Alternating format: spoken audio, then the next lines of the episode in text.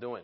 And so I want to give a talk today. This is not going to be a very long sermon. This is going to be very much like a homily or a short talk.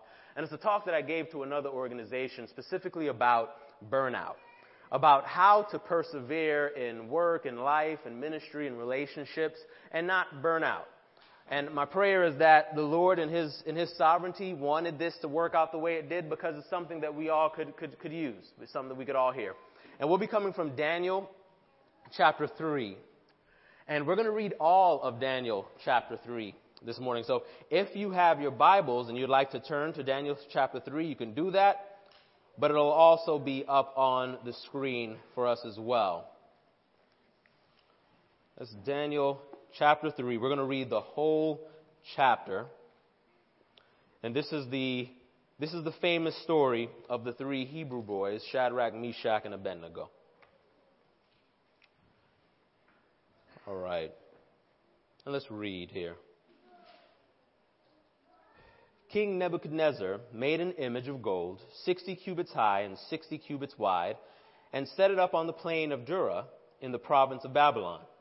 He then summoned the, the satraps, the prefects, the governors, the advisors, the treasurers, the judges, the magistrates, and all the other provincial officials to come to the dedication of the image he had set up.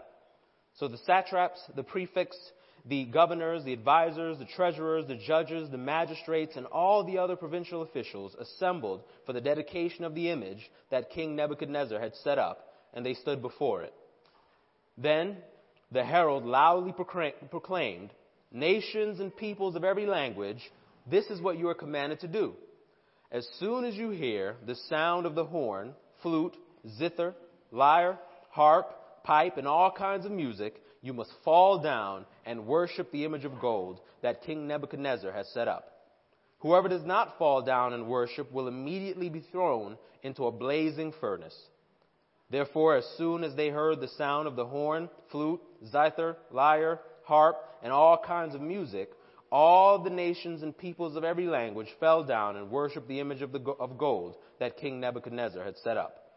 At this time, some astrologers came forward and denounced the Jews. They said to King Nebuchadnezzar, May the king live forever.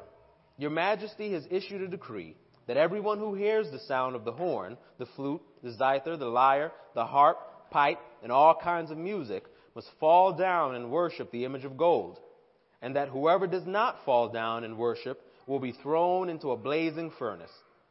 But there are some Jews whom you have set over the affairs of the province of Babylon, Shadrach, Meshach, and Abednego, who pay no attention to you, your majesty. They neither serve your gods nor worship the image of gold you have set up. Furious with rage, Nebuchadnezzar summoned Shadrach, Meshach, and Abednego. So these men were brought before the king, and Nebuchadnezzar said to them, Is it true, Shadrach, Meshach, and Abednego, that you do not serve my gods or worship the image of gold I have set up? Now, when you hear the sound of the horn, the flute, the zither, the lyre, the harp, the pipe, and all kinds of music, if you are ready to fall down and worship the image I made, very good. But if you do not worship it, you will be thrown immediately into a blazing furnace. Then what God will be able to rescue you from my hand? Shadrach, Meshach, and Abednego replied to him, King Nebuchadnezzar, we do not need to defend ourselves before you in this matter. If we are thrown into the blazing furnace, the God we serve is able to deliver us from it, and he will deliver us from your majesty's hand. But even if he does not, we want you to know, your majesty, that we will not serve your gods or worship the image of gold you have set up. Then Nebuchadnezzar was furious with Shadrach, Meshach, and Abednego, and his attitude toward them changed. He ordered the furnace heated seven times hotter than usual and commanded some of the strongest soldiers in his army to tie up Shadrach, Meshach, and Abednego and throw them into the blazing furnace. So these men, wearing their robes, trousers, turbans, and other clothes, were bound and thrown into the blazing furnace.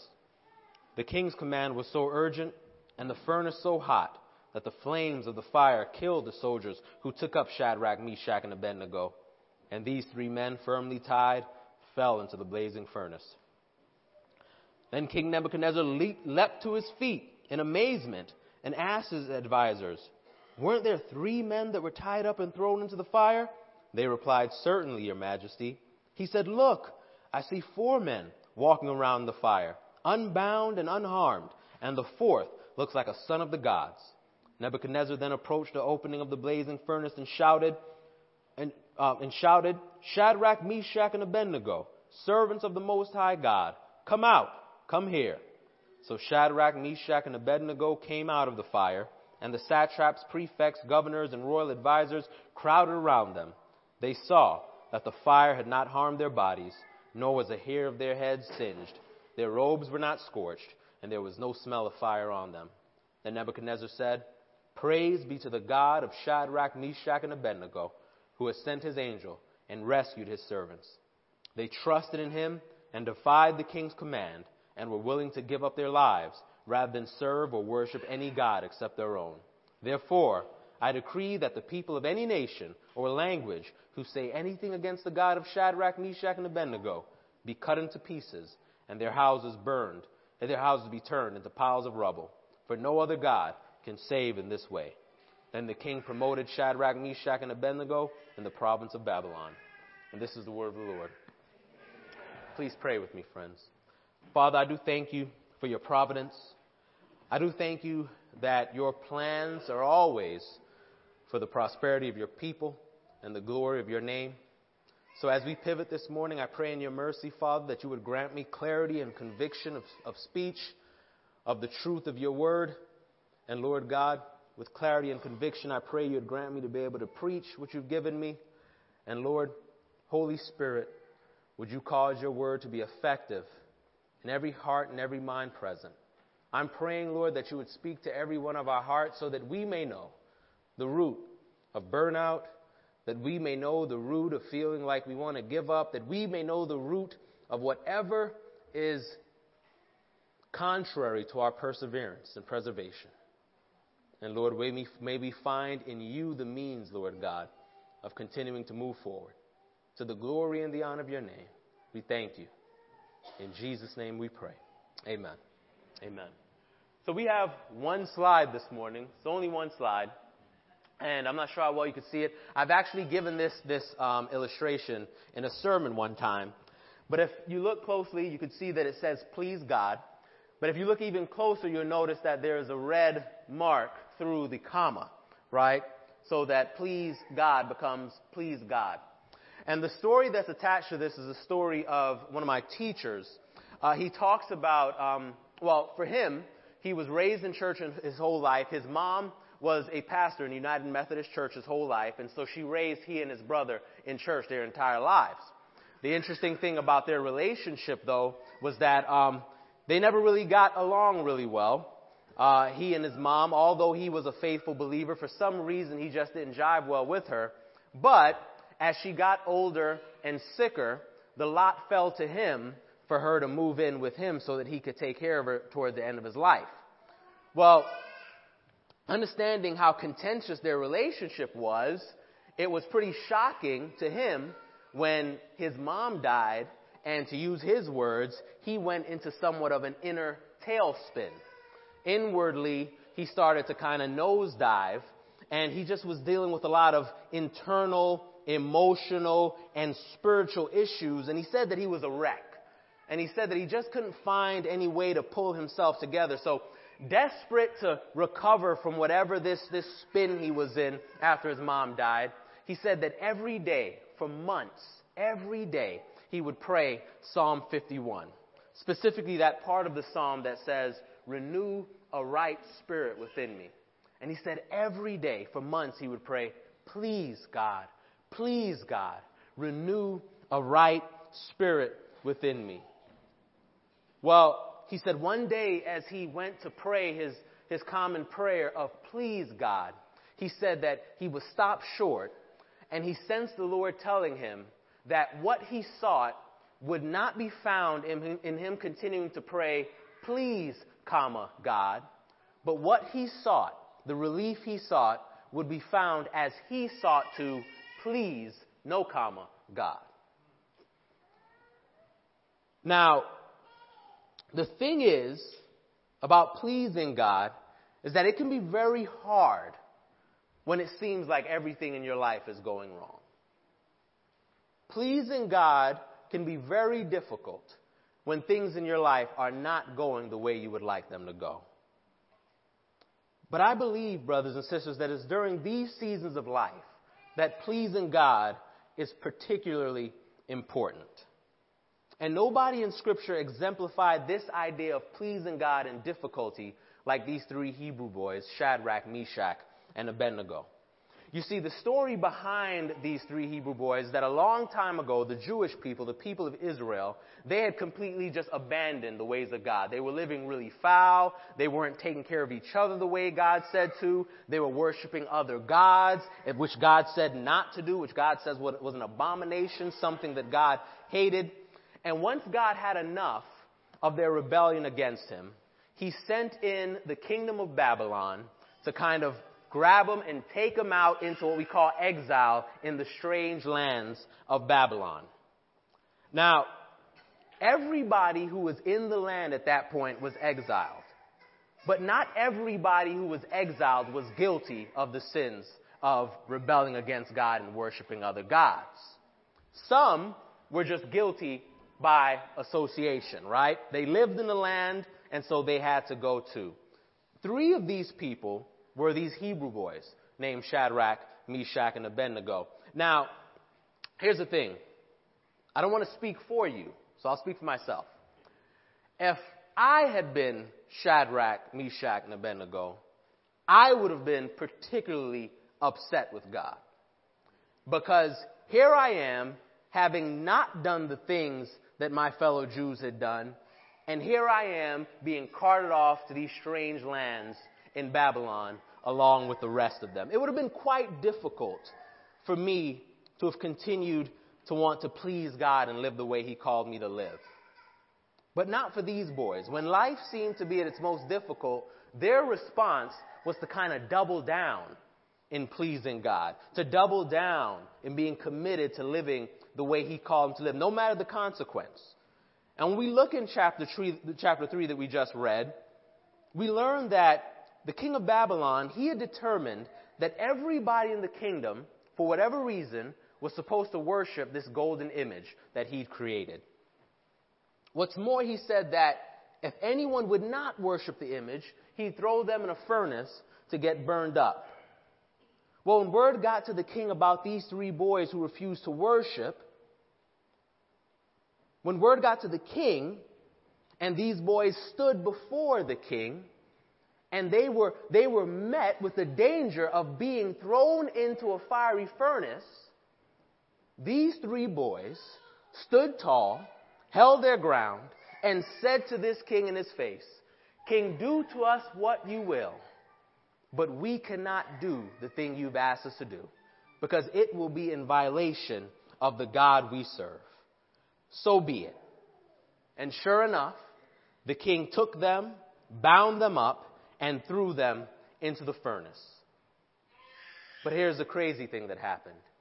Instead of these boys being burned up, God jumped into the fire with them. They were not spared being thrown into the fire. So God joined them in the fire. Y'all see. We may not be spared being thrown in the fire. But what God has promised to do is join us while we're in there. All right, y'all sleeping. Now get the coffee. I'm done. Praise the Lord.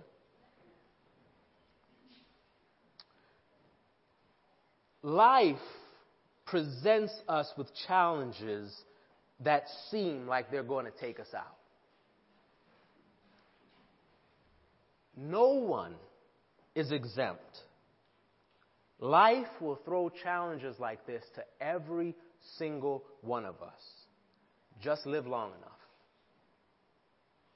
Work seems unbearable, family, marriage, school, whatever. However, I'd like to offer you, I'd like to offer us the story of Shadrach, Meshach, and Abednego to show that the answer to making it through the fire without being burned up or burnt out is to develop a keen sense of what God is calling you to do in that season. Who is God calling you to be? What is God calling you to do? And then commit yourself to fulfilling that.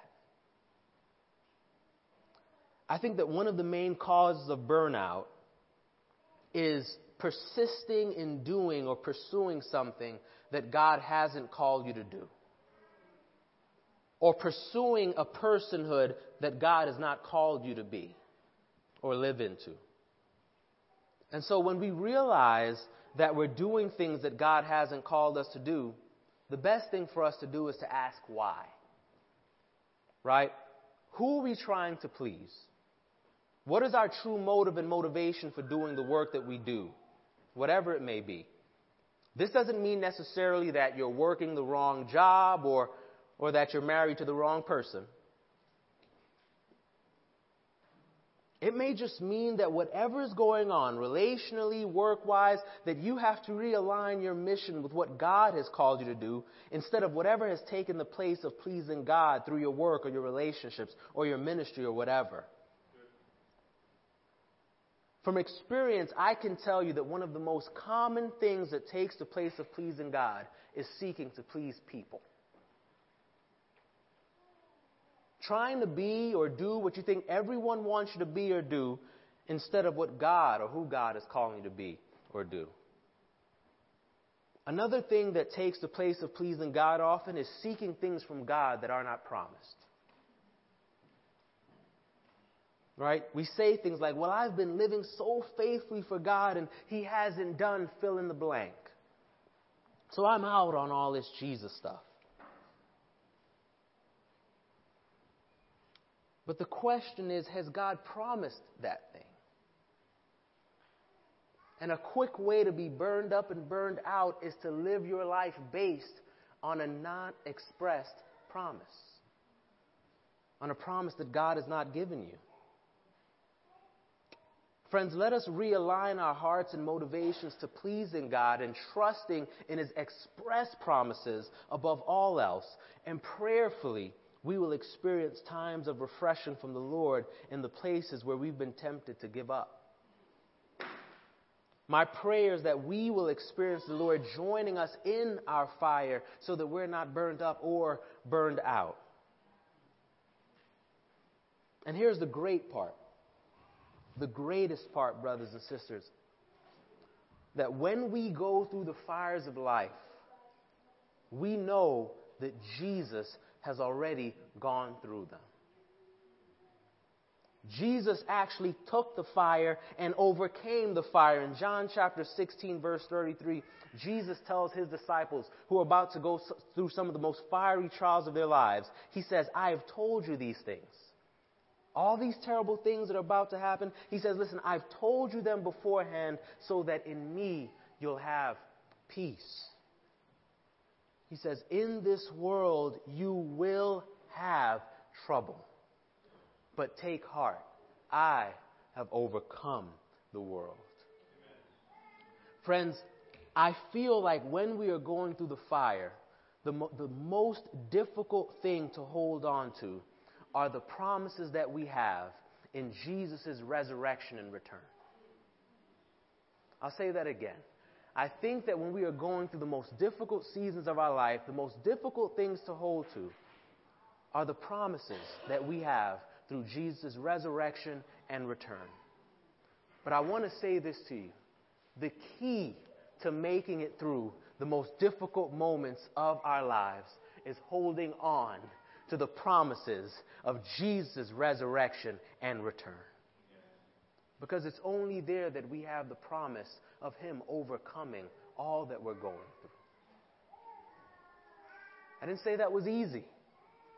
I didn't say that was easy. But, friends, that's what we strive for. That's what I'm praying for, for all of us. Amen? Let's pray. Father, I thank you so much for your word this morning.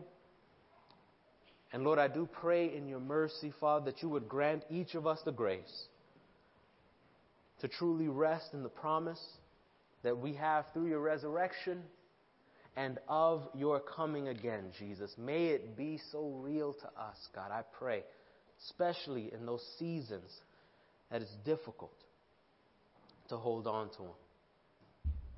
I give you the glory and the honor. I just want to lift up any heart that's heavy, Father. Any heart that's heavy right now. I'm just praying, Jesus, that the truth of the resurrection, the truth of eternal life, the truth of you coming and making all things right, of renewing all things to be as you'd always desire, would grant us peace. We give you the glory and the honor and the praise. In Jesus' name, amen. Amen. Amen.